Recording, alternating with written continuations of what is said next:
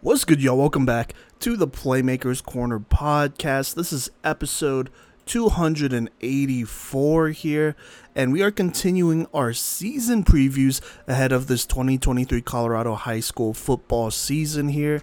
By the way, I'm your host, Simon Villanos, aka Coach V, and on this episode, like all the other season previews, we're going to talk about 10 teams, and we're going to talk about what happened last year, graduating seniors, key players, and then we're going to predict the record for this upcoming 2023 season. On this episode, we have all 1A teams here, and I'm going to go ahead and just list off the teams that we're going to talk about here. We got 10. We got Buena Vista, Colorado Springs Christian, Rye, Banning Lewis Academy, Rocky Ford, Payton, Ellicott, Trinidad, Florence, and Denver Christian. So we're going to talk about all those teams on this episode here. But before we hop into it, let me give a quick breakdown about how our predictions with this 10 teams, or how my predictions with these 10 teams went. So last year we did the same thing. We did season previews and we also predicted these teams' records. And so I'm going to go ahead and give a quick breakdown on how that went within this sample of 10 teams on this episode. So to start here, there was one team that was not within the window of wins, which is, you know, how many wins we project them having, whether it's between 5 and 8, 6 and 10, whatever, you know, that's what our window of wins are. We had one team that was within a game of those window of wins. So say I projected them going or having a window of wins between 6 and 8. They might have just had 5 wins, or they might have had 9 wins, you know, that type of deal, right? So kind of in the ballpark, you know, not too completely off, but definitely in the ballpark there. So that's one out of the 10 teams on this episode. Then we have 2 separate teams out of the 10 on this one that were within the window of wins. So they were definitely in the ballpark when it came to predictions and what actually happened last year here in 2022. And then moving on from that, we have 2 more teams that, honestly, I was just wrong about. I was either too high on them or too low on them. We also had some breakout players or some players that didn't, you know, maybe live up to expectations. And so I had 2 teams on this episode that I was just straight wrong about. So we'll talk about them here. And then this is kind of a little bit of a record here, but out of the 10 teams on this episode, I had 4 squads who I predicted the record exactly right. Maybe not game for game, but still, though, record exactly right there. So I will take that. And there is one team, and I'm just going to say it, it's Denver Christian, that we did not cover in detail last year. I mean, we mentioned them when talking about other teams and whatnot, but they were an 8-man team coming up to 11-man. So we just felt like it was not going to be like, you know, an easy way to go ahead and project how they're going to do an 11-man considering the transition and everything. So there you go. There are a total of 10 teams, all on the 1A level. Let's go ahead and hop into this one. Okay, so starting with Buena Vista here. Last year had a relatively, you know, solid season. They went 7-2. I originally predicted them to have a window of wins anywhere between 8 and 10. I really felt like 8 wins was their floor. At the time that I did their season preview, they only had 7 games scheduled. So, you know, there you go there. But I had a really hard time seeing them lose more than 2 games. So, you know, I would say I was too in the ball range here. I mean, they only played 9 games in the regular season, but still, though, this was one of the teams that I considered to be just outside the window of wins here, being 1 game outside of that. So I was still in the ballpark with this prediction here. So there you go there. They were originally, I think they were originally supposed to play Monte Vista, but I guess that game got taken off the schedule, or at least on Max Preps, it got taken off the schedule. So it's a little bit interesting, but that did affect, obviously, my prediction there.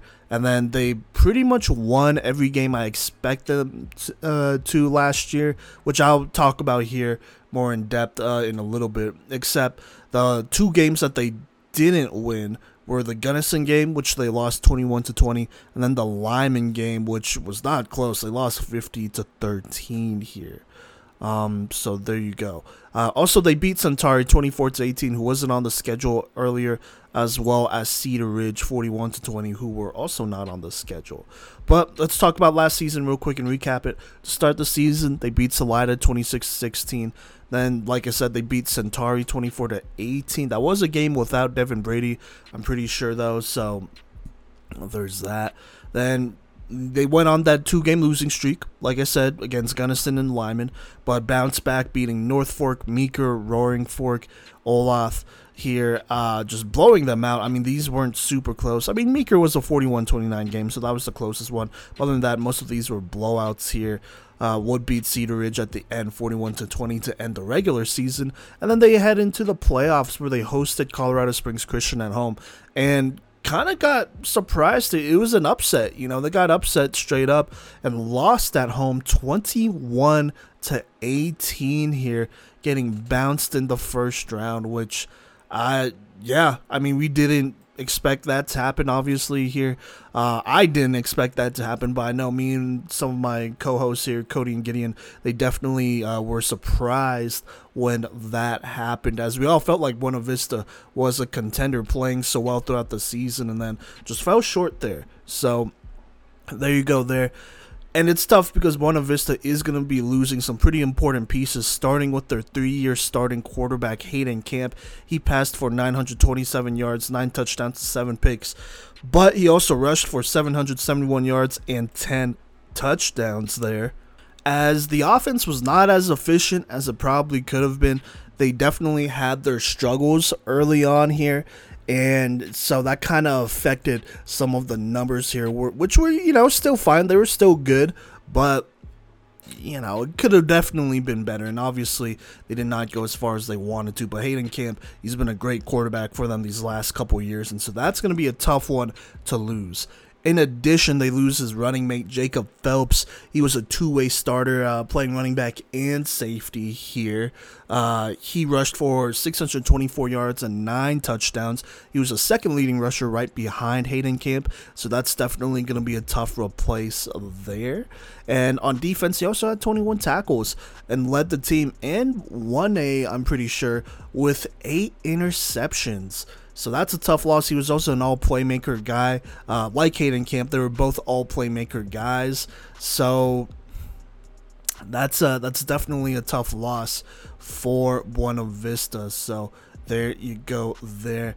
And it looks like a number here. And then altogether on defense, though, just kind of giving a number here, because I'm not going to talk about every player. It's nothing personal or anything. I just, you know, we got a lot of teams to talk about. So I'm going to kind of summarize it here. But they're also losing Ethan Flavin, by the way, who is their lead tackler with 98 from the linebacker spot. So there you go. But other than that, we're not going to talk about more players that are graduating. They are losing about 6 of their top 13 tacklers. So not the most, but it looks like a number of them were front 7 guys or linemen as well. At least 2 of them were linemen, I want to say. One of them also including Kent Putman. So that's going to be some tough sides to replace up front there. So there you go there. Hayden Camp, Jacob Phelps, Ethan Flavin, and then 6 of their top 13 tacklers. So not the worst. I mean, I guess it doesn't look as bad on paper, but when you look at the offensive production, they're losing their 2 main guys there. They're also losing a great athlete in Phelps who held it down on that back end for this defense. And so throwing them, losing some front 7 guys, a really important safety. You know, there's definitely some interesting holes here that they got to replace and got to figure out. But with that being said, let's talk about some key players here. I got 3 that I really want to talk about. I'm sure there are plenty more, but I definitely want to talk about these 3 first. Starting with Elijah Flowers, the 6'2", 215-pound defensive end / tackle. Will be a senior this year after having a solid year where he racked up 46 tackles. He will be leading a unit that is returning 4 of their top 5 tacklers, which is going to be pretty important. So there you go there. Elijah Flowers, the incoming senior, should be pretty big for a defense that should at least be solid. I don't know how good they can be. They could probably at least be a top 15 1A team or 1A defense here. So there's that. You know, you're returning some experience. You still have some size here with Elijah Flowers. That'll be big. Another guy that's going to be really important, I think, is Caleb Camp, who is the brother of Hayden Camp. In his first year on varsity as like the lead receiver, he was an all-playmaker receiver for us, and he caught 32 receptions for 505 yards, 7 touchdowns, while also tagging on 26 tackles on defense. He will also be an incoming senior, and in my opinion, will be one of the best athletes on the team. So he should really help out whatever quarterback steps up, but will also be key to this defense. There might be a world where we, you know, maybe get some snaps at quarterback as a Wildcat QB, or, you know, they just make him the starter. We'll just have to see about that. Regardless, he's a great athlete, so he's going to be somebody that will definitely be able to be used over there at Buena Vista. And then another player, the last one that I want to talk about here before we talk about this schedule here, is Trey Cardwell. He's listed as a QB, so things will get interesting, but he was the third leading rusher last year as one of their backs with 37 carries for 241 yards and 3 touchdowns. I kind of think he'll be the workhorse for them this year as far as just getting carries, and I think he'll be a solid option. I like his game, and so he will be an incoming junior, so still pretty young here. We'll just have to see what happens, but you know, this Buena Vista team, I think, is going to really rely on their defense. And then on offense, I mean, it's not going to be easy to replace a Hayden Camp, especially because he was a 3-year starter. So, you know, things are changing, and you got to find a way to evolve with that. And so we're going to have to see what they do on offense, but they do have 2 really good athletes in Camp and Cardwell, who you kind of just got to feel and think that they're going to figure it out, right? They're going to figure it out with those great athletes like they have before. It's really hard not to when, you know, even if it's not going as smoothly as well, I mean, you have a defense to lean on too. So there's that. So altogether, not the worst for Buena Vista, but still some changes here moving forward. And so with that being said, let's go ahead and talk about the schedule here. To start, they play Salida. I think that's going to be a win for them, but this may be a closer game than last year. I trust this defense to really figure it out. With Salida, they won't have Drew Johnson as he's graduating, and so I wonder where this Salida offense will be at without him, because they really leaned on him. And so we're just going to have to see what happens there, but I like this defense against Salida's offense. I think that'll be enough to win. Also, I mean, for offense, if you're Buena Vista, I think you just got to keep it simple, rely on Cardwell and Camp, and you should be able to beat that defense, because Drew Johnson was also a great linebacker too, so that's going to be a tough replace for them. So I think this is a win. Definitely will be closer than last year's game, but we're just going to have to see. All right. Then after that, they play Centauri away in La Jara here. I think that's a loss. I mean, there's questions at quarterback for both teams, as they both played senior quarterbacks last year. But Centauri does return Devin Brady, who got hurt early last year, and he's looking for a bounce-back season. And Centauri also returns Chaz Holman. They also return 2 of their top tacklers, who are 100-plus tackle guys. This is not going to be an easy team to beat here. So I'm going to give this one to Centauri. I like what they're returning more. I feel like they're really just going to feed Devin Brady here. They're going to feed Devin Brady. And, you know, if you remember his little sophomore season from 2 years ago when they won state, he was electric, right? He's not an easy guy to stop, though, in a pretty experienced defense as well.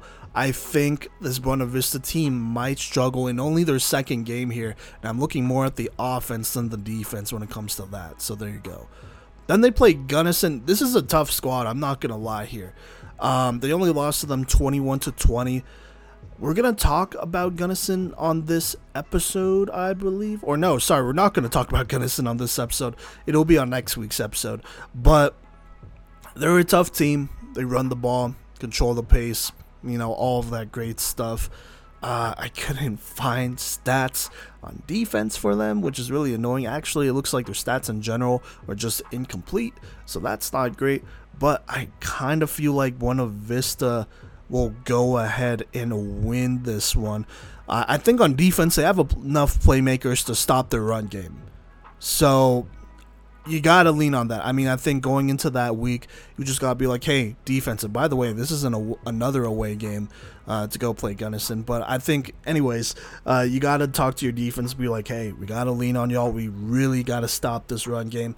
I don't think they could pass it like that, so that's one less thing to worry about. And so if we're just talking about size versus size here, I like Buena Vista a little bit more.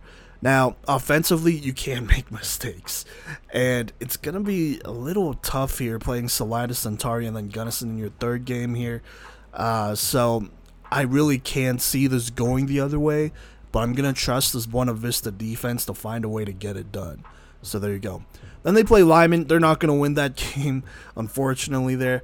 Following that, they play North Fork. I think that's a win. Cardwell last year, Trey, he had a big game against this squad. And I kind of expect the same, but I also expect North Fork to take steps forward. They had some injuries.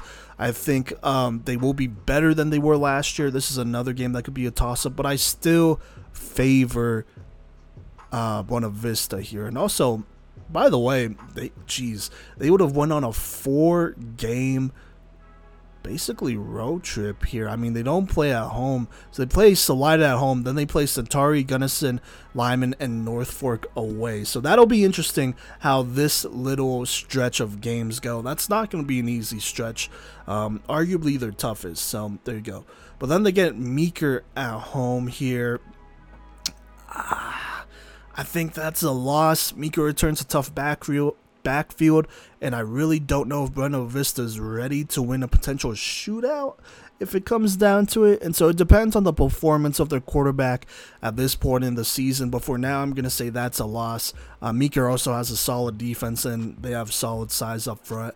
So we'll just have to see about that. But I'm going to give the edge to Meeker here. Then they play Roaring Fork, Olaf, Cedar Ridge. All those should really be wins. All right, so there you go there. Altogether on the season with the record/schedule I have right now as of July 15th, I have Buena Vista going 6-3, but with a window of wins between 4 and 7, so it really can go either way. Despite losing some key pieces, I currently have them only finishing one game worse than last year here, but the losses of Hayden Camp and Jacob Phelps, I feel like will most definitely be felt. The Gunnison, North Fork, and possibly Cedar Ridge game are all losable here. That's obviously, not including the Centauri and Lyman games, which I think they will lose. So there you go there. And we'll just have to see. The Cedar Ridge game is maybe a little bit more of a stretch. I feel like they only win that one if that really comes down to a shootout. If it's a shootout, that could be a tough one to win, right? And then you have Gunnison and North Fork, two teams that are built a little bit differently. Gunnison's going to run the ball. North Fork, they're going to be a little bit more balanced here. I'm putting a lot of faith in this defense to figure it out since they are returning a little bit more experience and some really good players. They're tackle leaders, some size up front. That's going to definitely be huge for them. But I think when it really comes down to it, the biggest question for Buena Vista going into this 2023 season is how this offense is going to look. How productive are they going to be? And can they keep up with some of these top-tier teams? So there you go there. I still kind of feel like they should make playoffs. Obviously, if they finish under 500, that's a tougher sell. But if they could get to 500, I think that's definitely good enough for them to make playoffs. So we'll just have to see about that. Moving on, though, let's go ahead and talk about Denver Christian here. Like I said, this was a team that we did not choose to preview last season because they were transitioning here from 8-man to 11-man football, so we didn't do that. So we'll save all of that. But on the season, they went 4-5 here, so not too bad in their first year. Let's just go over their schedule from 2022. To start, they lost to Banning Lewis 46-6, but then they beat the Pinnacle 27-0. But then they went on a tough losing streak here, a four-game losing streak, losing to Colorado Springs Christian 52-20. They lost a shootout to Estes Park, 52-46. Then they lost to Middle Park 33-7, lost to Strasburg 56-21 before going on a little three-game run here at the end of the season, beating Platte Canyon 39-24. That's a pretty big win for them there. And then taking care of business against Clear Creek and Jefferson, 55-0 and then 50-14 respectively. So there you go. They're not too bad, just finishing below 500 there, which I feel like is pretty on par. They played some pretty tough teams, looking at Strasburg, Colorado Springs Christian, Estes, Banning Lewis. Those are some tougher teams to play for sure. Now, talking about graduating seniors, I only really found two that I think will be really important here. On top of that, their defensive stats are incomplete. Really, their stats in general look incomplete. They only have like six-ish games. Some of them only do.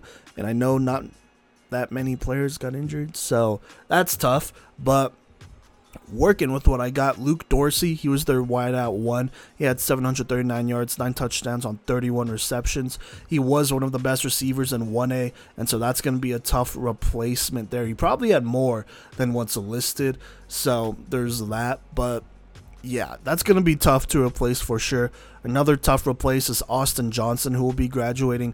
His stats, like I said, are incomplete, but he was the second leading receiver with 201 games, 3 touchdowns, and 13 receptions in 3 games. It also looked like he had 22 tackles in those 3 games, so he's another great athlete that will be missed. Now, based on their incomplete defensive stats, so you could definitely take this with a grain of salt, they lose 6 of their top 13 tacklers, but they lose some pretty big producers at wide receiver, and this is a team that likes to throw it a little bit more. So there you go. But talking about key players, Nathan Bueher, I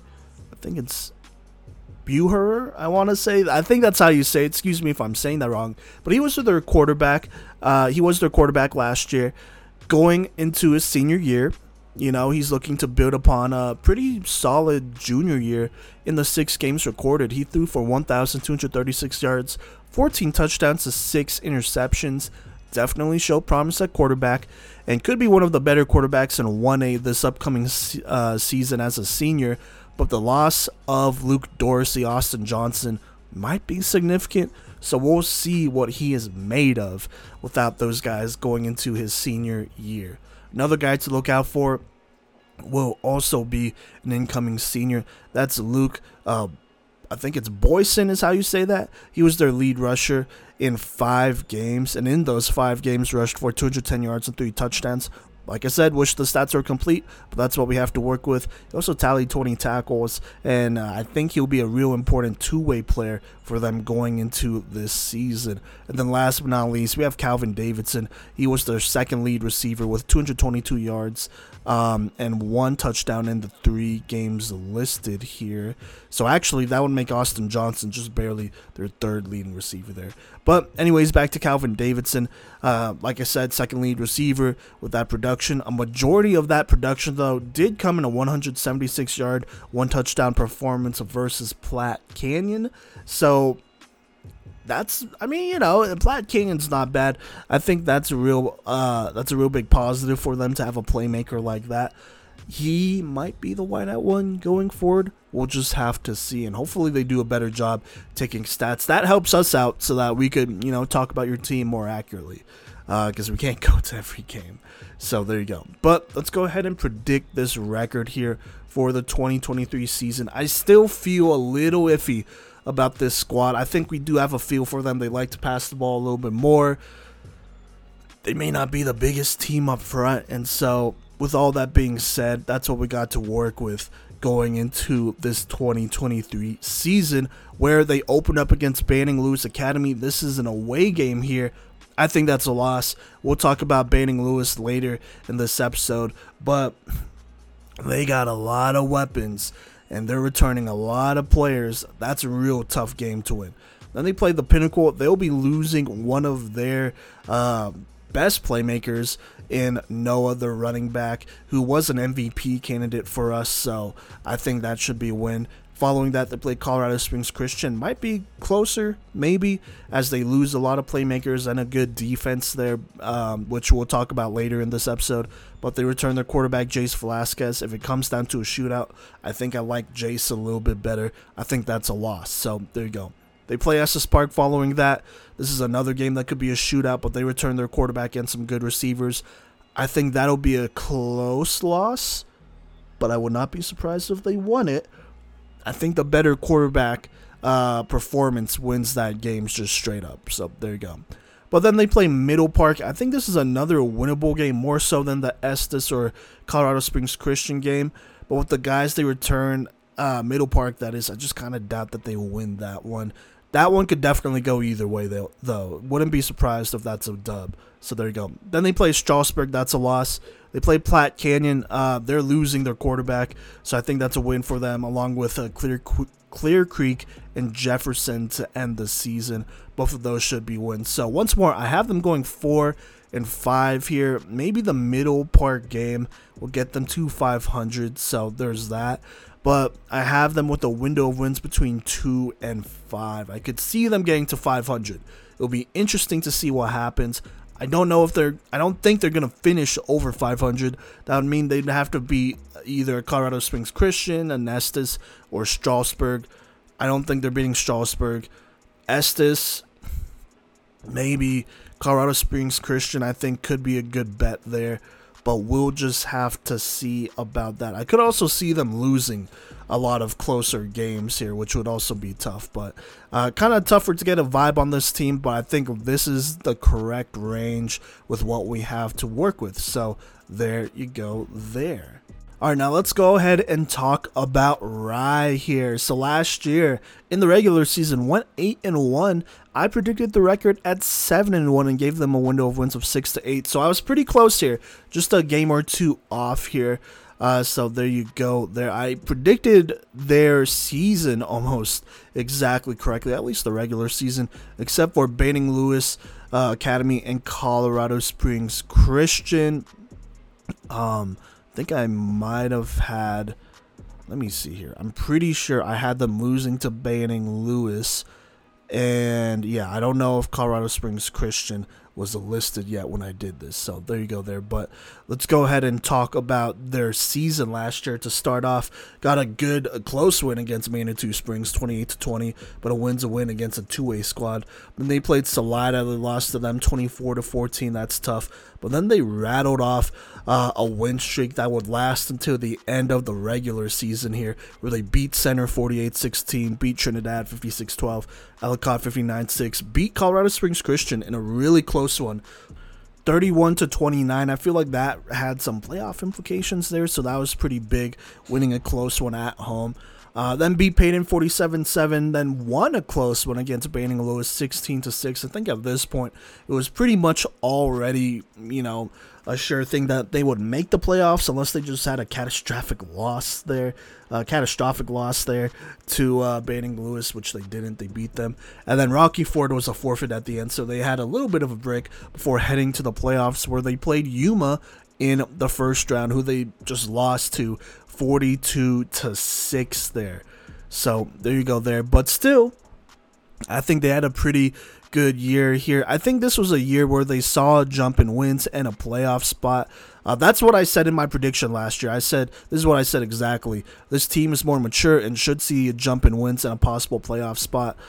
They don't play the toughest comp, but they are returning a lot of players that will bring this team together and get them over 500. So boom, was correct there. But their inexperience definitely showed in the playoffs. So with that under their belt, they go into next season here. But before we talk about that, let's talk about some graduating seniors, including Caleb Hearn. Only played 6 games here. It looked like he might have gotten hurt at some point, and so that might have been a little bit of a game changer too. It's never good when you lose one of your more experienced players, but in the 6 games, had 348 rushing yards, 3 rushing touchdowns on defense. Also had 21 tackles and 3 sacks there. So that's obviously big time. He was a top 13 tackler, I believe. And then as a rusher, he was their second leading rusher, despite only playing 6 games. That's definitely going to be a tough loss there. He really did a lot for them in his years with Rye. And so that's just production that you're going to lose and leadership that you're going to lose straight up. In addition, they do lose Devin Samuelson. He was a 6'3", 240-pound guard/defensive tackle. He will definitely be missed, as he did provide some solid size for Rye. And then on defense, he was a good player. Had 40 tackles, 8 tackles for loss, and 4 sacks. This is another top 13 tackler. And then you also have T.A. McCauley here. In 8 games, he had 24 receptions for 315 receiving yards and 3 touchdowns. That was good enough for him to be the lead receiver there in those 9 games that he played. Altogether, Rye, they're losing only 4 of their top 13 tacklers. I mean, Hearn, McCauley, Samuelson make up 3 of those 13 there. And then on offense, I mean, they're returning pretty much everyone. They should have the majority of their line there, and then most of their skill players. And so with that being said, let's talk about some of those players here, starting with Nolan Shower, I want to say. Hopefully I'm saying that right. If I'm not, feel free to DM us so that we could say that right when we do not season previews, but recaps during the season. But anyways, he will be an incoming senior. He's their starting quarterback. Due for 1,180 yards and 12 touchdowns, only 5 picks, and had 24 rushing yards to 3 touchdowns. That's pretty good. You know, that's pretty efficient there. Also, 63% as a thrower there. Love to see that. That's really efficient. If he takes another step forward, then things could really get interesting for Rye here. If he could get a little bit more productive, he could be a really good second option. But I say second option because they have a really good running back who I think will be their primary producer on offense, and that is Dylan Hearn, the 6'3", 210-pound running back. He ran for 1,103 yards and 13 touchdowns as a junior, including 142 yards against Yuma in the playoffs, which is kind of a lot. That's a good defense, you know, but that's how special of a player he is. He will be entering his senior year. He is one of the best running backs to return in 1A and should be due for another big year. Also, by the way, on defense, it was a big-time contributor with 43 tackles, 6 tackles for loss, and 4 sacks. Potentially an MVP candidate is all I'm going to say. If he has a big year, I think he could really put himself in that conversation, if not the O-Poi or D-Poi candidate for sure. But Dylan Hearn will be a big-time player, one of the best players in 1A for Rye. And then they also returned Derek Bach here. He will also be an incoming senior. He had almost 400 total offensive yards as a do-it-all athlete. And 192 rushing yards, 4 touchdowns. Also had 217 receiving yards and 2 touchdowns there. But on defense, he was big time, as he was the lead tackler with 85 tackles, 5 tackles for loss, and 2 sacks. He will lead a pretty experienced defense as well. And then I didn't mention him here, but I think I'm going to anyways. Or I didn't write down his name, but I will mention him here. But Coda Graber here, he will be an incoming senior. He was actually the second leading receiver with 236 yards and 2 touchdowns. So if Nolan here at quarterback takes a step forward, you could see both Graber and Bach, you know, get a couple more receptions and be a little bit more productive. So this Rye team is going to be good this year. They return an experienced defense, and they return an offense with one of the best players in all of 1A, in all of Colorado, in Dylan Hearn, who's a big 6'3", 210 running back, but is a smooth runner. So there you go there. Let's go ahead and predict this season and the record here for 2023. All right, so to start, they play Manitou Springs here. Will be one of the best games here to start the season here, but I think Rye returns a little bit more than Manitou, and I trust that to be the edge and the difference here. I think that's a win, plus that'll be at home. Following that, they play Salida away. It could be a closer game than last year, but who knows? It probably could go either way. I still have Rye winning this one, though. I know last year, this was a loss, but with Salida losing guys like Drew Johnson, I think they could definitely beat them here. Then they play Center, Trinidad, Ellicott, all wins, easy wins there. They play Colorado Springs Christian. This will be away, but I feel like Rye returns enough players where if they get into another shootout, I trust them to come out on top because, well, we'll talk more about Colorado Springs Christian later on this episode here, but they are losing a lot. Both sides of the ball. So I just kind of feel like Rye should definitely win this one. Then they play Payton. They really shouldn't lose to them. I think their biggest challenge of the season will be at home, though, against Banning Lewis Academy. and I think that might be a loss here. I'm going to give them this L here in the season, but chances are they are already in a good spot by the end here, because this is a game that takes place like late October, October 20th. I think by now here they have pretty much solidified their spot in the playoffs, so it may not matter as much. This is more of a seeding thing, if anything, and just looking forward at potential matchups in the playoffs, but wouldn't hurt to win it either. Definitely can go either way here. I think they are going to lose it, though. So there you go. But if their season hasn't been as good coming up to this point, this might be a must-win game to make the playoffs. Just going to say. Then they play Rocky Ford. That's a dub. So altogether, I have Rye going 8-1 this 2023 season with a window of wins between 6 and 9. Nice. Rye should be a tough squad this year with an experienced defense returning and a backfield of Shower and Hearn, who will be entering their senior years ready to make some noise. These are two guys who have a lot of experience. You know, they have multiple years of varsity experience for Rye, so I think that's going to go a long way for them, and they are proven producers, so there you go there. And then on top of that, you add an experienced defense that you should be able to lean on as well. So there you go. Now, the Manitou and Salida game will be important for them to win, since they're not exactly playing the strongest comp this season. So if they could win those two-way games there, I think that puts them in a really good spot here. Or I think Salida's two-way. Let me check real quick. Sorry, yes, they are two-way. So if they win both of those, that puts them in a good spot as far as RPI rankings go and whatnot, because obviously, you know, when you beat teams that are in a higher classification, that puts you in a better spot to make the playoffs. And considering they play teams like Center, Trinidad, Ellicott, Peyton, Rocky Ford, who all I don't think are going to make the playoffs and are probably going to be some of the worst teams in the league, that puts a lot of pressure to win those two games. Colorado Springs Christian would be a really quality dub to add on as well. And then I think Banning Lewis Academy, if you can get that win, would be a big-time win as well, because there is a situation where if you lose one of those games, Salida or Manitou or both, then you really need to beat both Colorado Springs Christian and Banning Lewis to make the playoffs, because it might come down between those two. So we're just going to have to see there. But I think this Ride team will be more than fine. I like how they're built. I like their players here.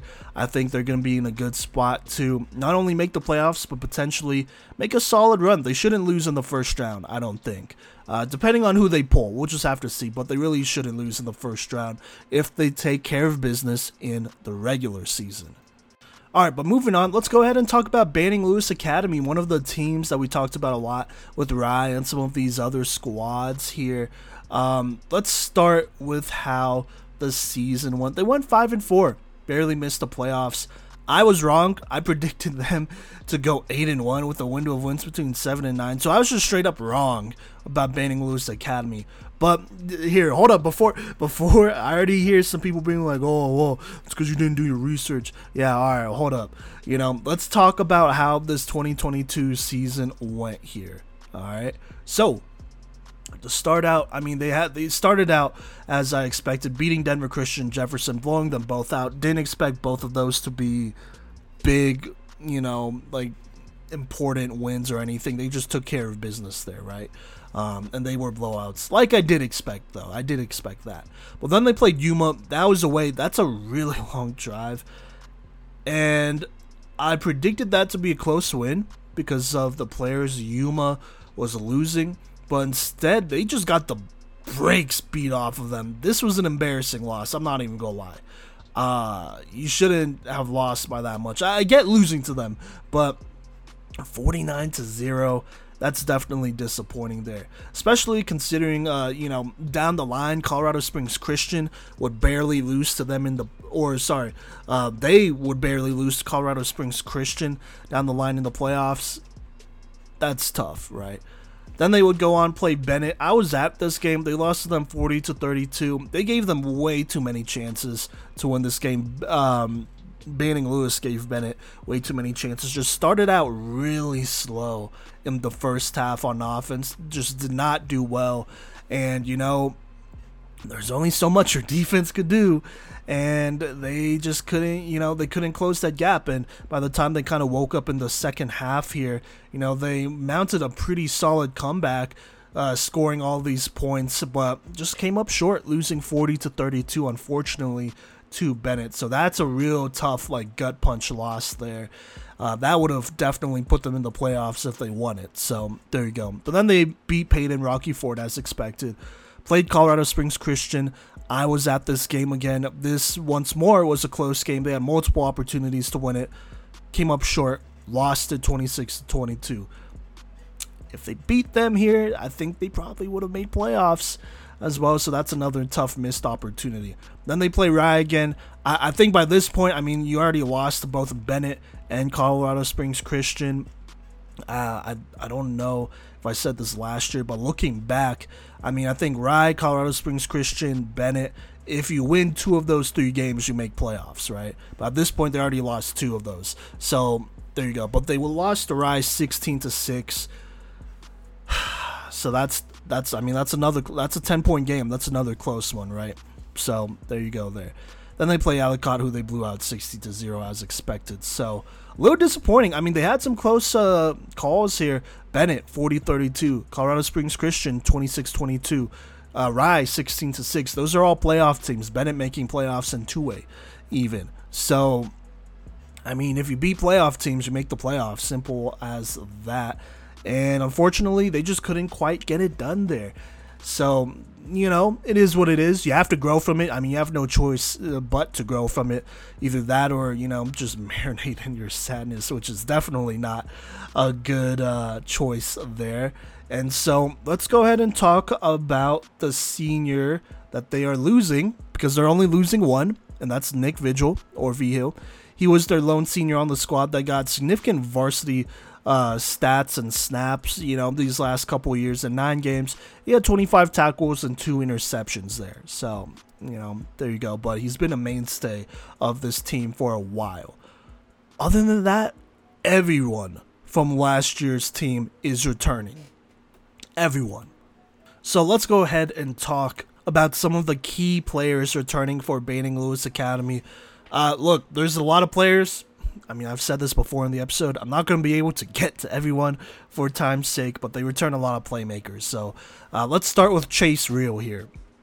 He is an incoming junior, and he had a breakout season as a sophomore, running for 1,159 rushing yards and 19 rushing touchdowns, while catching 11 receptions for 123 yards and a touchdown. I think he's a star here in Colorado and will lead a talented group of players. I was just watching his film, and I'm like, man, he is good. He could be the best player in Colorado, if not the best player in 1A football, in my opinion. I think he is a potential offensive playmaker of the year, most valuable playmaker of the year candidate, if not maybe a favorite. It depends how the team does, though, so there's always that. But I like for him to have a really big time season this upcoming 2023 year, with everyone returning and all that great stuff. I think this is his time to turn up. I think this is legitimately someone who, is this gonna be too crazy? I don't know. I think I'm going to say it anyways. I think he can be a 2,000-yard rusher in a season. Now, it also depends on how much they feed the ball and whatnot.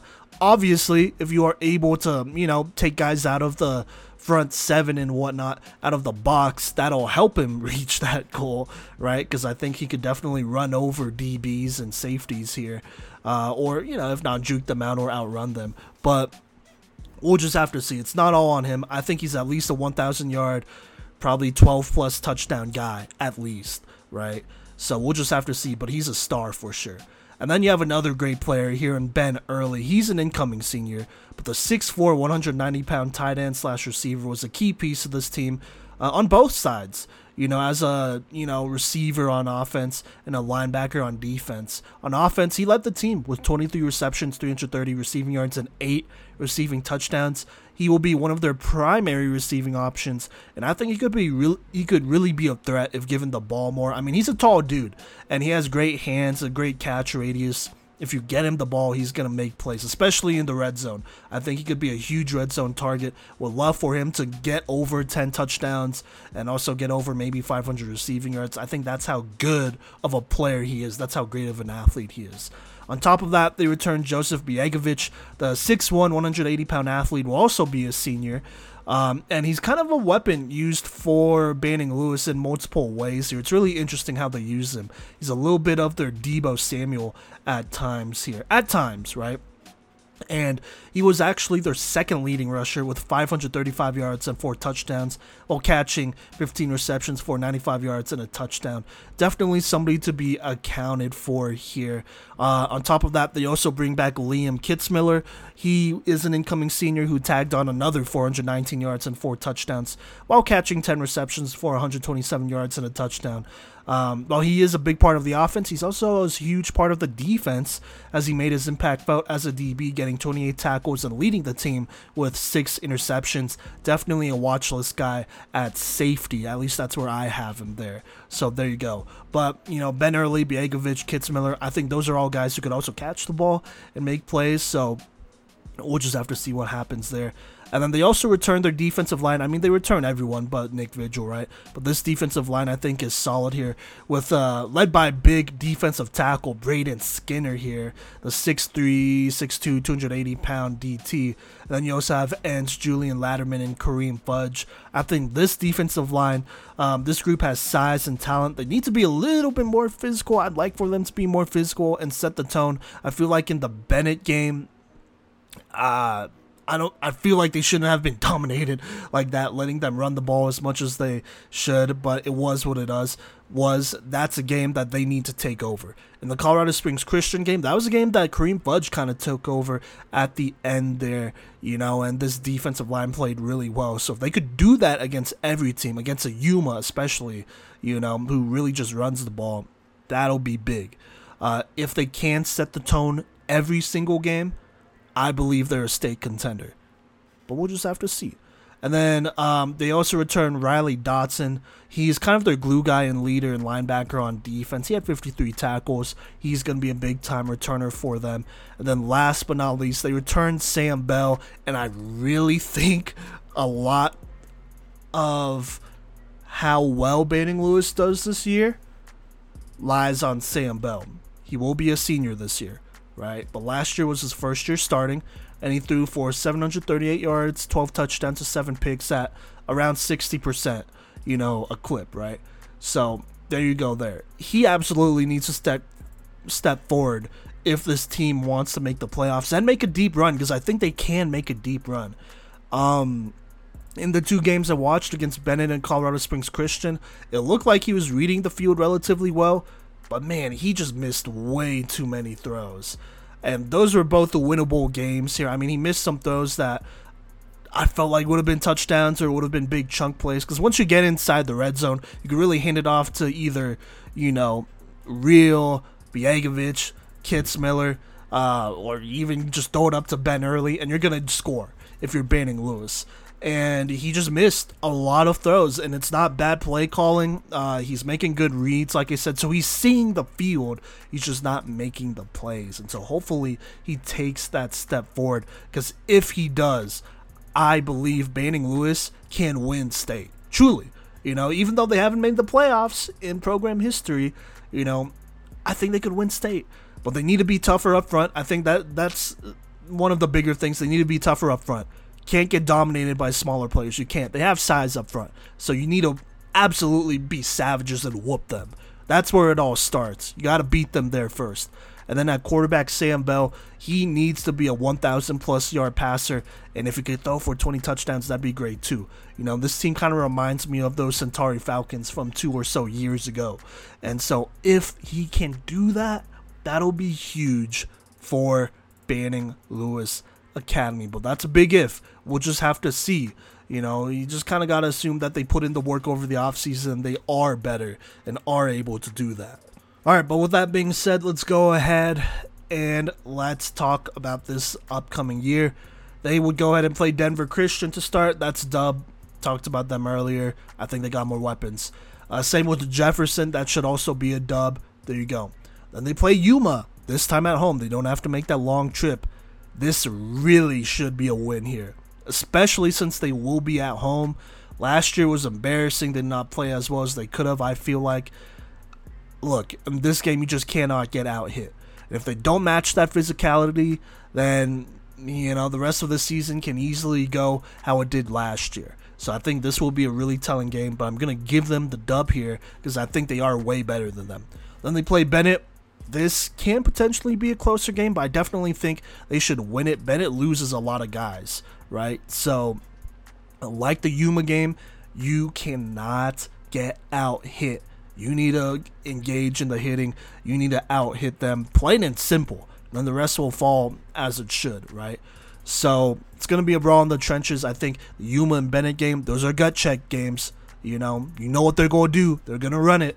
They're going to hit you. They're going to play great defense, and so you need to match that energy if you want to go farther this season. Those are key to their season.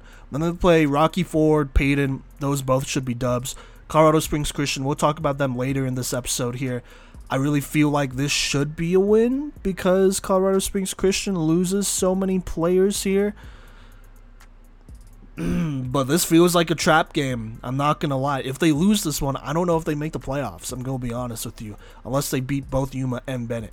I don't know. We'll see. We'll see. Maybe they still make the playoffs, even if they lose to them. But I really feel like they should be able to beat them. So, there you go.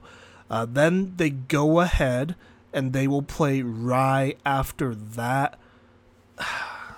Just talked about them before here. Like earlier on in the last segment. I think that's a dub, but this will be a good game. It can go either way, plus they're playing away too. For both teams, this will most likely be a key game to really secure their spot in the playoffs. I think at this point, if both teams haven't secured their spot, a win here would do that. And so I think they win it here. Last year's game was close. I think this year, if Sam Bell takes a step forward, if the defense is a lot more physical and takes a step forward, this really should be a win. You know, I think even if it comes down to a shootout, they should be able to outshoot them. So, there you go there. But that'll be another key game there. Then they play Ellicott, which should be an automatic dub. Altogether, it's going to sound like a lot. But this is really the expectations I have Banning Lewis at, because this is they're just such a talented squad. They're probably one of the most talented squads, at least top 2 or 3 in all of 1A. And so I really think they should go 9-0, undefeated, and make playoffs. And then I have a window of wins between 6 and 9 here. I think at the very least, their floor, they should at least be a game over 500. They literally return the same squad. So it feels like it's fair to assume they should win at least one more game than last year, assuming everyone got better, right? Now, anything less than one more game over 500, I think is a disappointing season because I really think they should be playoff bound, and it really just depends how they handle physicality, as it felt like there were times when just inferior teams just out-hit them, like a Yuma, a Bennett, a Rye, and that led to major losses that were close but shouldn't have been losses. In addition, Sam Bell needs to play better. He has way too many weapons for him to not be that good. And it's time for them to figure it out. You know, they've been around just for a couple of seasons. They've really built a great team here. They've developed a great team here. It's time to make the playoffs, and it's time to win a couple playoff games. I know it's a lot to ask. I think you got to focus on making playoffs first. But after that, here we go. It's on. You know, we'll just have to see what happens here. All right, moving on to Rocky Ford. This will be a little bit of a quicker segment here. Finished 0-9 as expected. They added 2 more games here, but I didn't have them winning any games. So there you go. This was one of the teams that I predicted the record pretty much exactly correct here. Even though I didn't have, technically, right? I didn't have them losing 9 games. I had them losing 7, but that's what was on the record at the time. I still didn't think this team was going to win a game.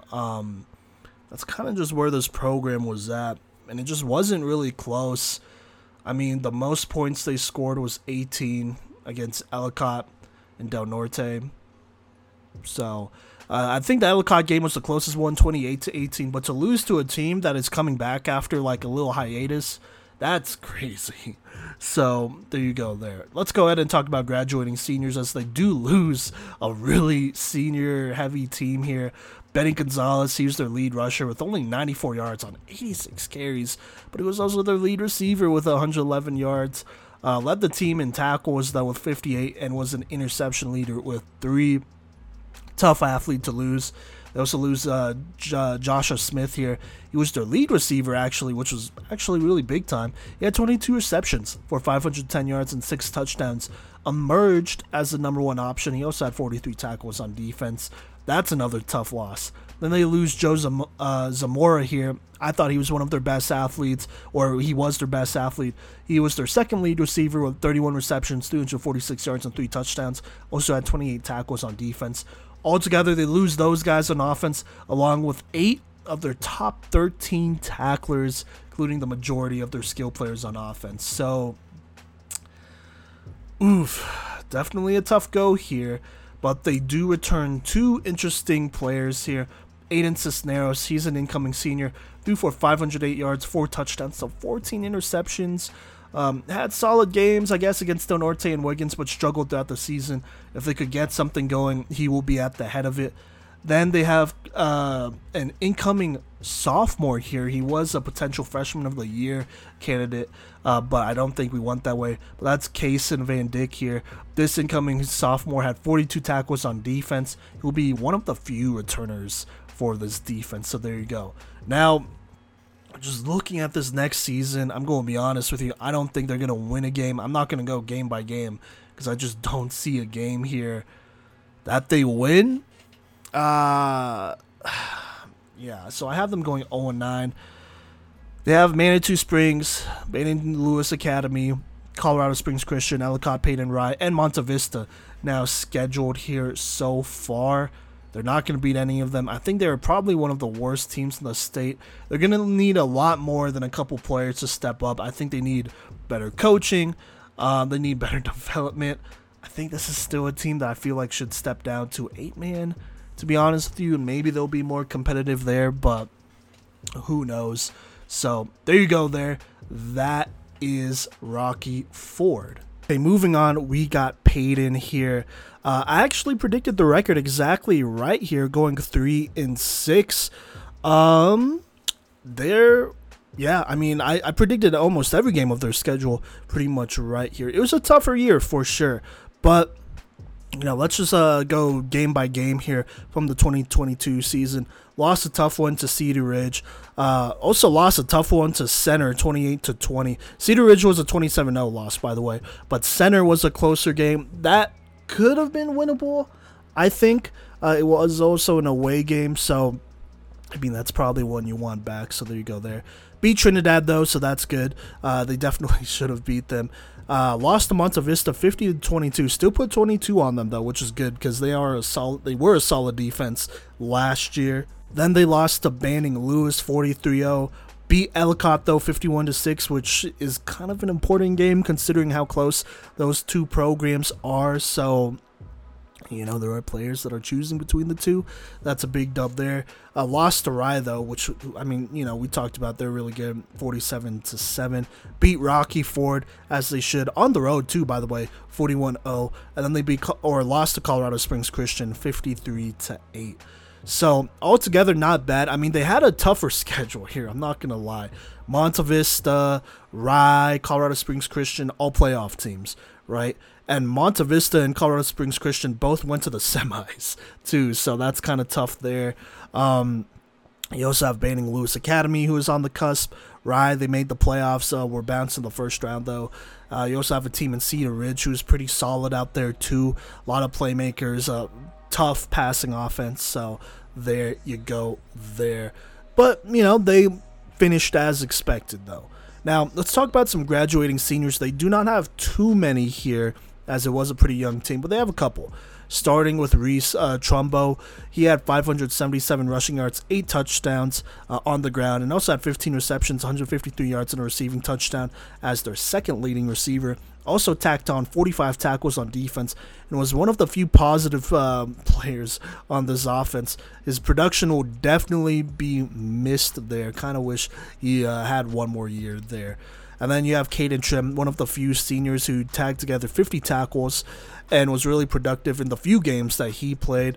And then you also have Jacob Bushnell, the defensive lineman, contributed 42 tackles on defense, so that's some size that they're losing there, But altogether, I mean, they're only losing four of their top 13 tacklers. Those three that I mentioned there were part of the four. And, you know, they're losing a pretty productive player on offense in Trumbo, so that's obviously tough, but they return everyone else. So, with that being said, I think there are two players here that are going to be really key to their success this season. One is Lucas Boivert here, the incoming senior. He's a standout defensive lineman, or at least I'm pretty sure he's an incoming senior. I'll make sure to check that real quick here. But Lucas here on the season was, yes, he is an incoming senior. On the season had 63 tackles, 14 tackles for loss, and then led the team in sacks with 4.5. As expected, he took a step forward and became a force for them. Now going into his senior year, he should be doing this again for Peyton with probably bigger, better numbers as well. Wouldn't be surprised if he got 100 tackles or something crazy like that and got over 10 sacks. He's a big-time player for them over there on defense. They also returned their quarterback here, Noah Martin, who struggled, you know, at times, but, you know, his second year starting, I think this was his first full year as a starter. I think his freshman year, he didn't start every single game there, but as a sophomore, though, threw for 573 yards, 3 touchdowns to 10 picks. Also rushed, though, for 235 yards and 6 touchdowns, which isn't bad here. Look, he's not working with a lot here. When I looked through, you know, some game film here, he looked okay.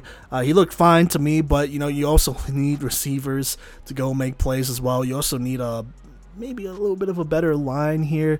So there's some working, you know, that he has to continue to put in along with his guys. He needs to form that chemistry with him, with them as well. So we'll just have to see if some other guys could step up and help him out. I think that'll be huge. I think one of those guys who I think these two, this duo of Noah Martin and his lead receiver here, I believe it is pronounced Brian Kearns. I could be wrong. I could definitely be wrong. Excuse me if I said that wrong here.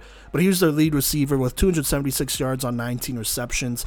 If they could really get on the same page, then that could be a good starting spot there.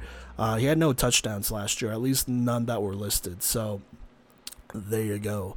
But him coming back as an incoming senior should be pretty big for them.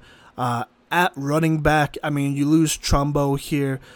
Noah Martin was your second leading rusher with 235 yards and 6 touchdowns. But the next guy here, I believe, is Colton Cobb. He's only a sophomore, but, you know, or last year he was a sophomore, but he rushed for 126 yards, 2 touchdowns on 40 carries. Going into his junior year, he kind of provides a little bit more consistency here, you know, continuity. That should be good for this offense as they continue to try to put it together.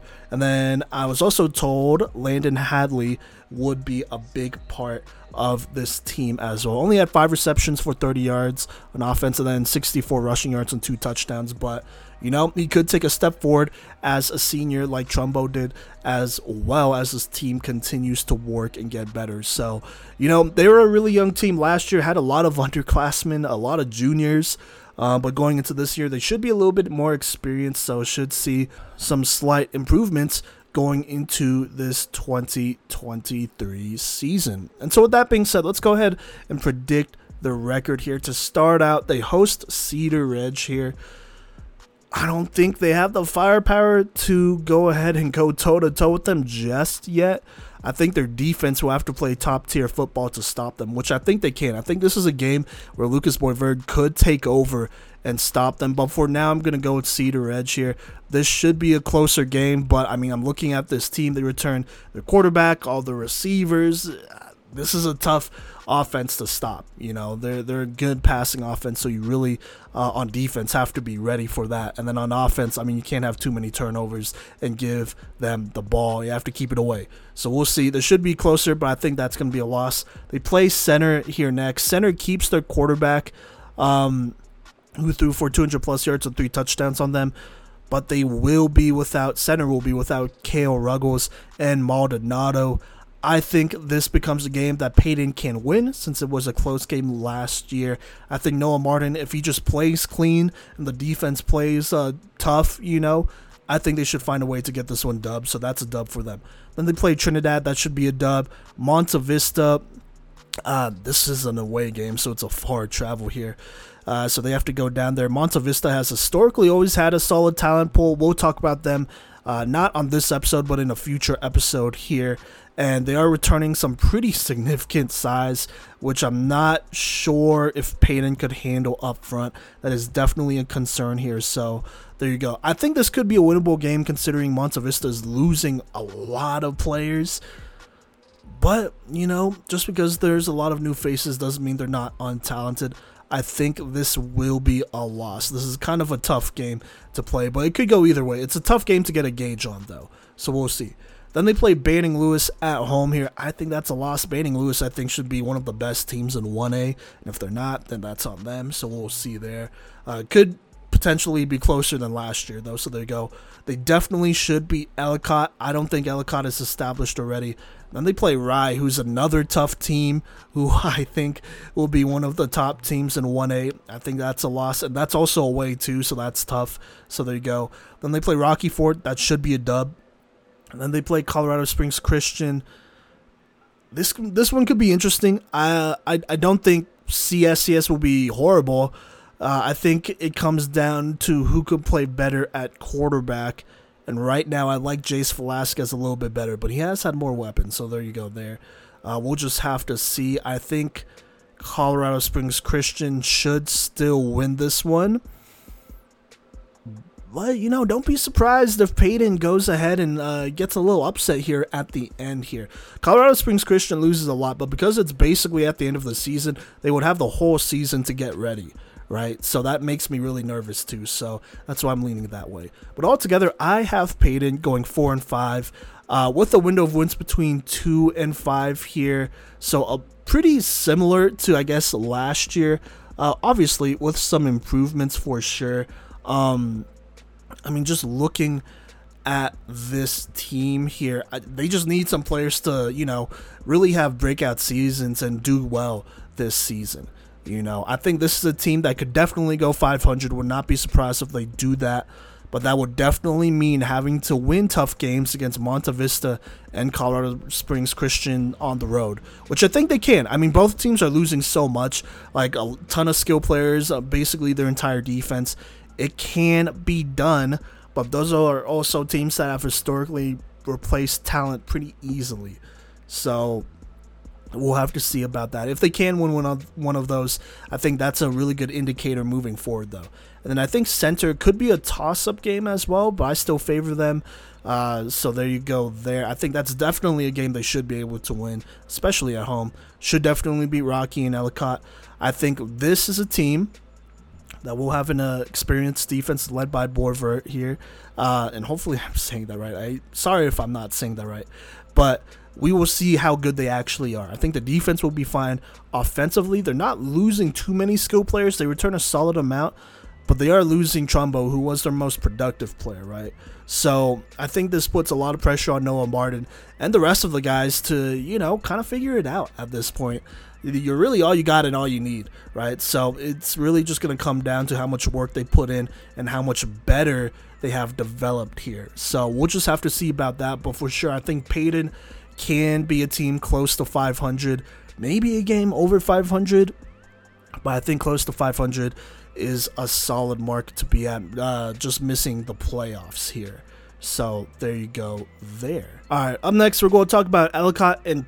Jesus, please put in your stats. They did not do it again this season, even though they had a team this season. They didn't have one before then, but golly, man, you're killing me out here.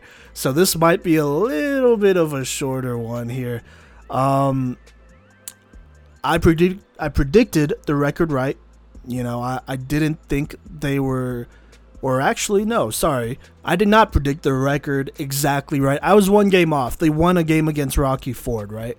Other than that, I had them losing pretty much every game since they were returning. There was, no players to go off of because the last time they played was a couple of years ago. So all those guys graduated. So it was really tough to project this team, but I was relatively close, so still within the window of wins, which I'll take. So there you go there. Now, this season was a tough one as they returned back to 11-man football.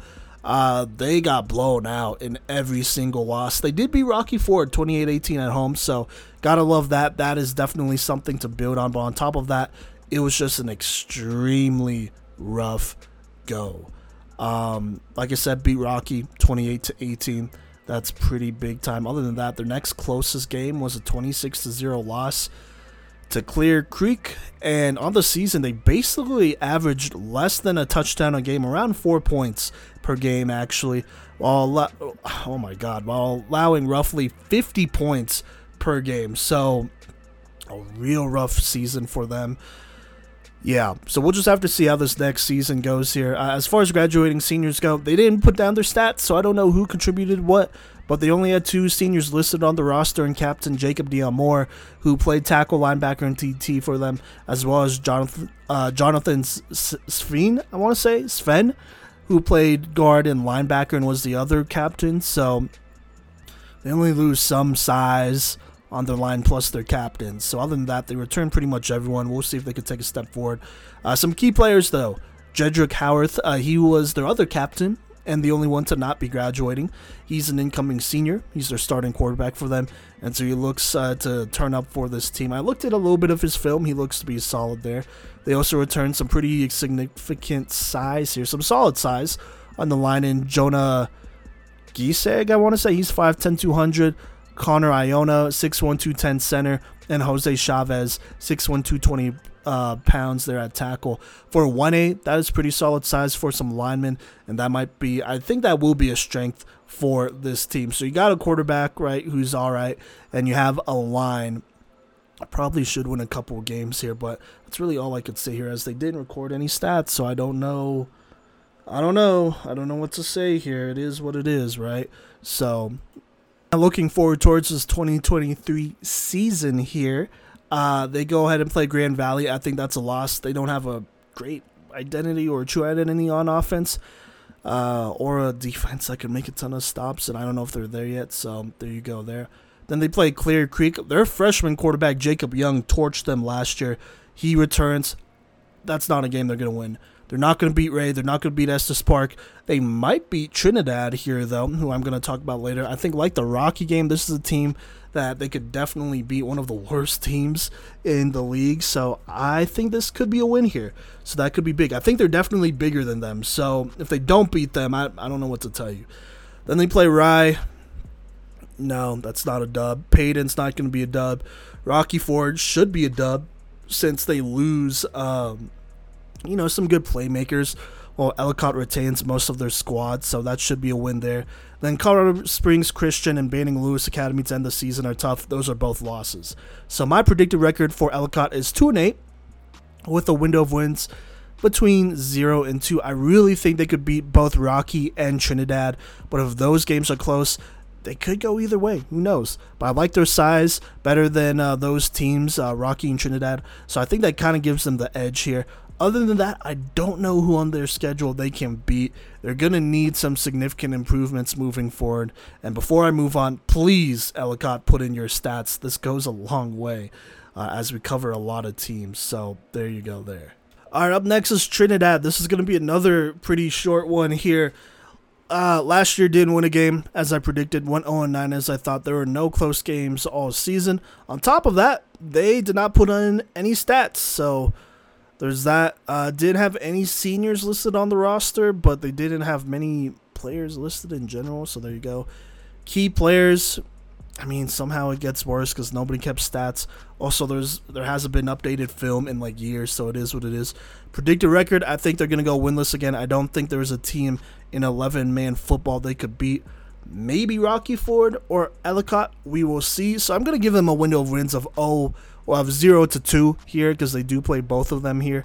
And if those two wins do happen, it's against those two teams. But I really feel like they are not going to win those. So there you go. There's Trinidad's season preview. Moving on, though, we have Florence here. And they were a pretty good squad here in 2A last year. I technically predicted their record correctly, as I only had them losing one regular season game. They went 8-1 in the regular season, despite me having them go 6-1, but that's because they added two more games here on their schedule. Once more, their schedule is not complete as of July 15th, so it might be a little bit off, but hey, it is what it is. So there you go there. And so on their season, let's talk about last season here real quick. To start, they played Lyman, lost to them 20-3. That's probably a winnable game. I kind of thought they could have won that one, and then they didn't. But, hey, it is what it is there, So, they go on and play Centauri after that. They got better, beat them 29-7. Of course, they didn't have Devin Brady, though, so just keep that in mind. So I think maybe that could have went differently if they did. Beat Pagosa Springs kind of in a close one, 22-19. But then went on, blew out Forge Christian 48-7, blew out Lamar 36-0, blew out Manitou Springs 60-0, 39-0 against Woodland Park, 42-20, a little bit closer against Alamosa. That was a big one for them to win there, really solidifying their spot in the playoffs. Then they beat La Junta away 43-15 to end the regular season. Went to the playoffs, played Rifle, and just in a shocking fashion, lost to them 14-7. I really don't think that was a game they should have lost. So definitely a little bit of a disappointing season. Regular season went as good as you could want.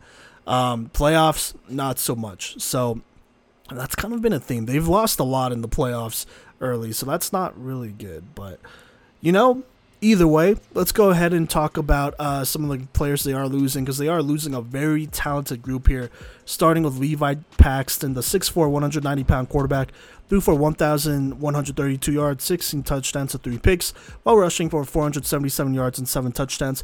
He was one of the engines to this offense and was a multi-year starter. He will move on to play on the next level, and so he will be missed. It's always good to have continuity, but when you lose a great athlete like him as well, that's a little bit of an extra blow there, so they're going to have to work around that. They also lose Lincoln Nix, who was a big part of this offense. The 5'10", 180-pound running back was their lead rusher with 1,093 yards and 9 touchdowns. He was also their second leading tackler with 72 tackles and 9 tackles for loss.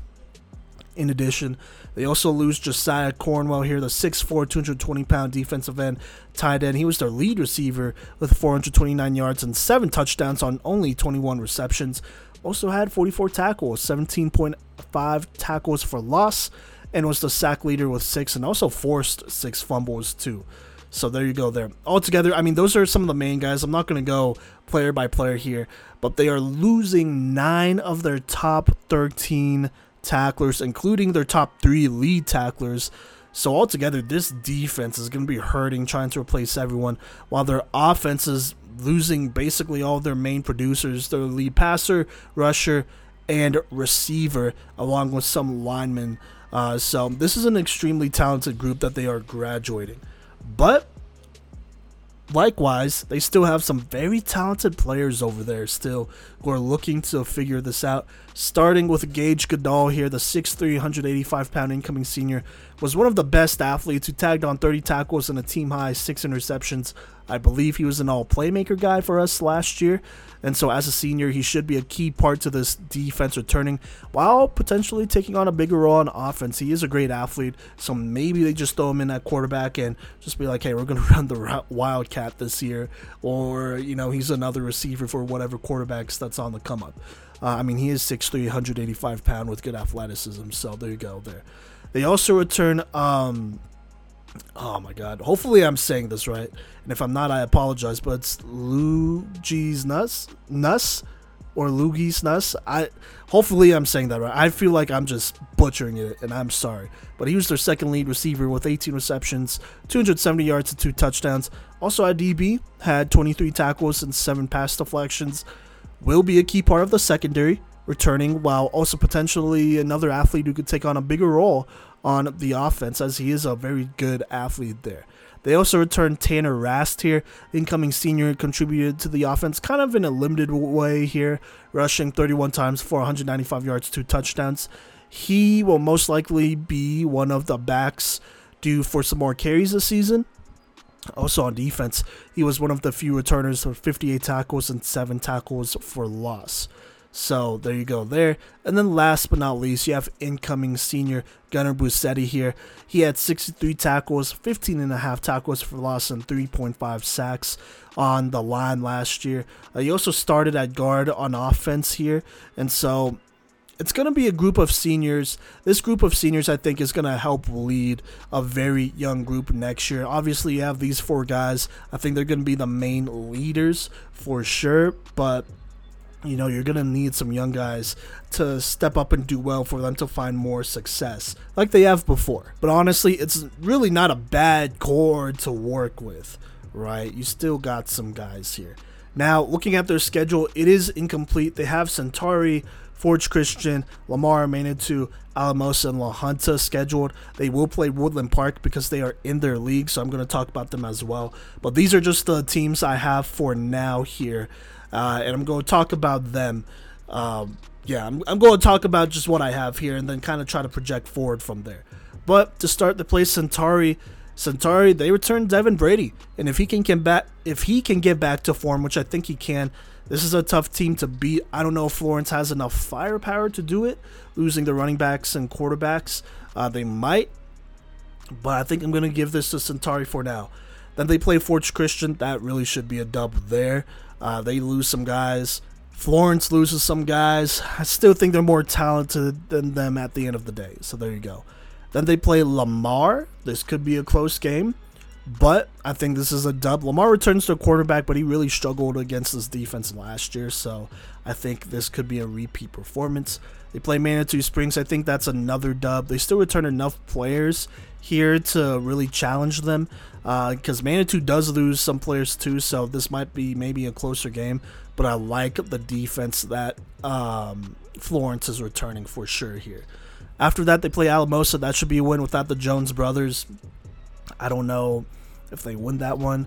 I know they return a Brant Jackson and Mice, but I think this is a team that they could definitely beat, especially in late October.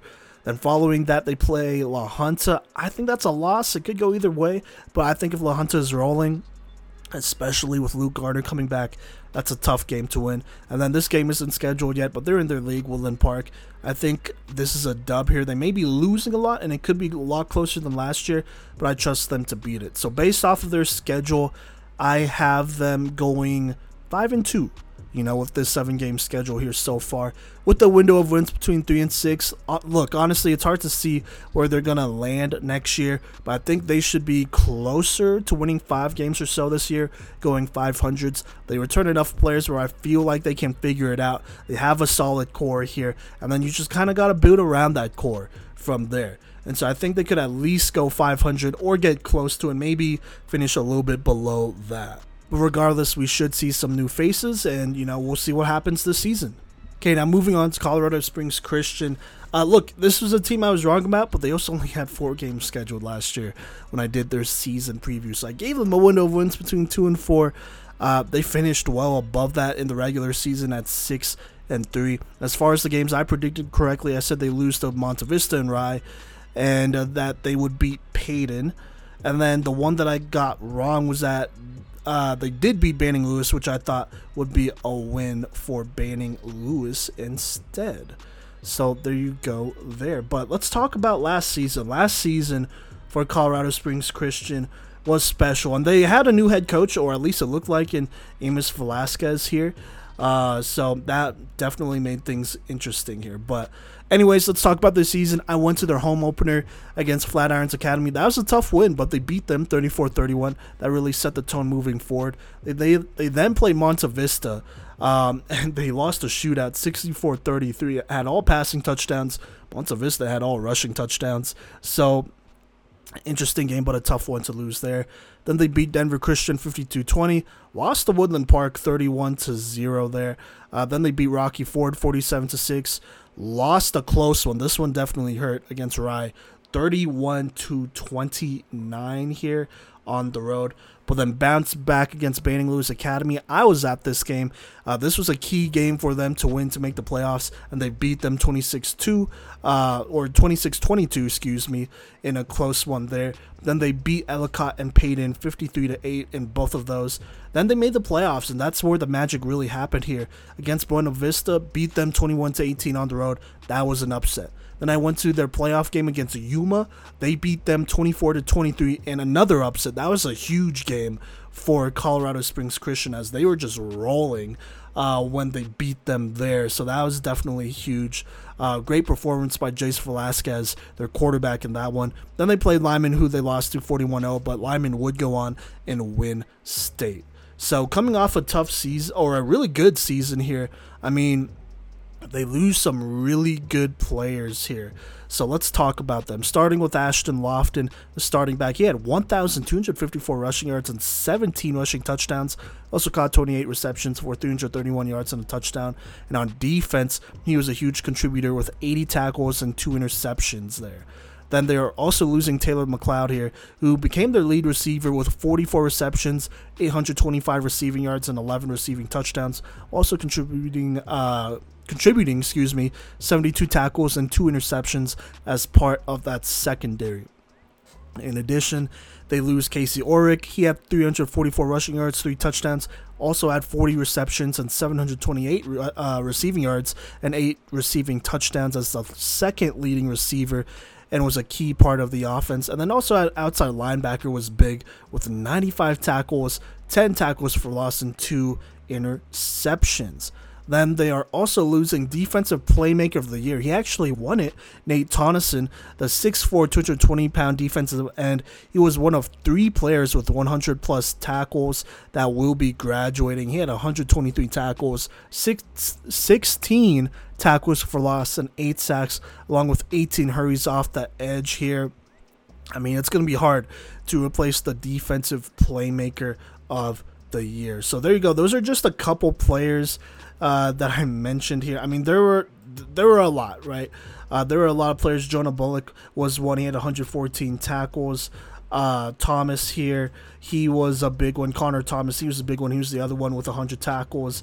Neal had 84. I mean, there were so many great defensive players that they're missing, and this was a really good defense. Along with their offense here, I mean, on offense, they are losing every receiver who caught over 100 yards, which is their top 4 receivers, along with their top 3 rushers. So that's definitely going to be tough. And then real quick, back to the defense. They are also losing 9 of their top 10 tacklers. So it's going to feel like a hard reset for Colorado Springs Christian here.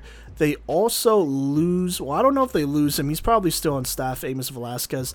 But on Max Preps, Jay Kersey is listed as the head coach, and he was the head coach of this team the last 10-ish years, so, and has found success. So, I don't know. That's kind of just an interesting thing to note there. But let's talk about key players, starting with their incoming junior quarterback, their stud, Jace Velasquez. He had a breakout season, throwing for 2,129 yards, 20 touchdowns to 11 picks while rushing for 178 yards and 6 touchdowns. He threw at an efficient 63% clip, including a masterclass playoff performance against Yuma, where he was 15 of 21 for 339 yards and 3 touchdowns, and also ran in a touchdown.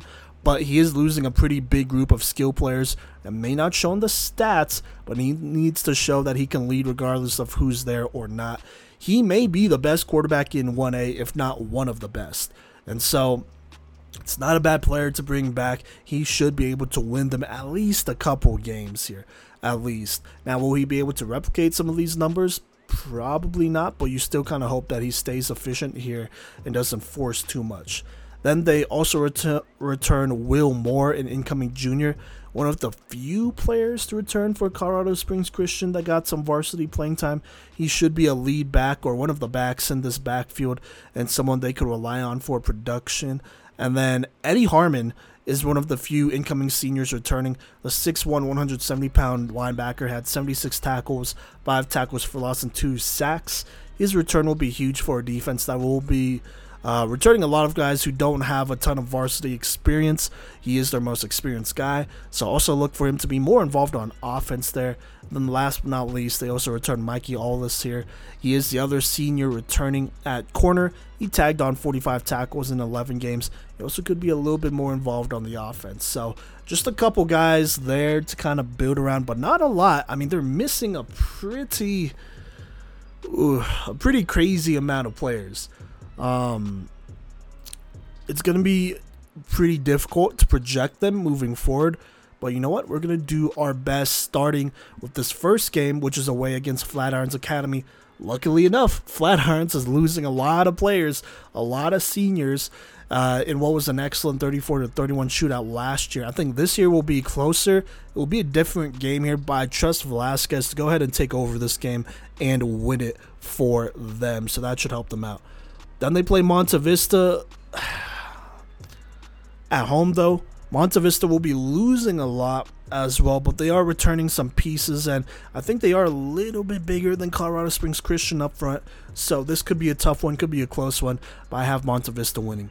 Then they play Denver Christian. I think this should be an interesting quarterback battle. They return a lot more here, so this could potentially be a loss, but I trust Jace to outplay the opposing quarterback. That should be a dub. Then they play Woodland Park here. Jace was taken out of this game early. I think it could have been injury. And I honestly think if he plays the whole game, it goes differently. And Woodland Park is also losing some players. And so I think Colorado Springs Christian could find a way, but it could go either way too. Then they play Rocky Ford. That's a dub. They play Rye. This was close last year, but Rye will be very good this year as they return pretty much everyone. So I think that's a loss for Colorado Springs. Same with Banning Lewis. I mean, Colorado Springs Christian loses so much. Banning Lewis returns a lot. This was a close win last year, but I think this is a loss for them this year. Then they play Ellicott and Payton, who I think are both dubs. The Payton game might be a little bit closer. Might be, but we'll just have to see about that. Altogether, it's not that bad, honestly. I still have them going 6-3 with a window of wins of 5-7. I really don't think they will fall off this much. But I have a hard time seeing them get too far over 500 here. They do have a slightly easier schedule this year compared to last year because of players that opposing teams are losing, like games against Monte Vista, Woodland Park, Rye, Banning Lewis Academy. I think those are probably all losable games, but that Monte Vista game and Woodland Park game, they are losing some guys. Same with the Flatirons Academy game, so there you go. But I think just a lot of it will depend on Jace Velasquez and how well he could do keeping this offense leveled and staying productive. We'll just have to see what happens there. And then on defense, I mean, they have to rebuild, right? But it's Colorado Springs Christian. They usually have a pretty solid talent pool. It could be a tough year, but I still see them going 500.